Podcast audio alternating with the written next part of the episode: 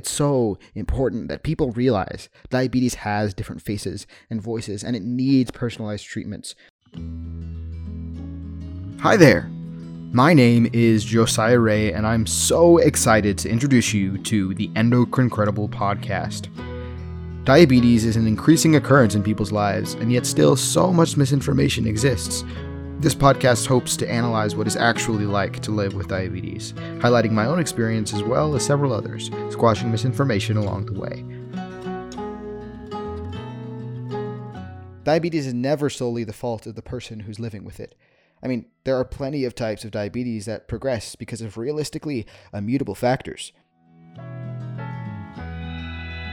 In a study done in 2013 conducted by Jessica L. Browne and colleagues, published in BMJ journals, participants described type 2 diabetics in a few ways fat, obese, overweight, big fat pig, lazy, slothful, couch potato, overeater, and gluttonous were a few of those ways. This is harmful, blatantly misguided, and a clear result of the lack of awareness on what diabetes is. The Endocrincredible podcast premieres Sunday, January 31st, with weekly episodes releasing every Wednesday thereafter. If you're interested in getting involved, go to endocrincredible.org forward slash podcast hyphen request.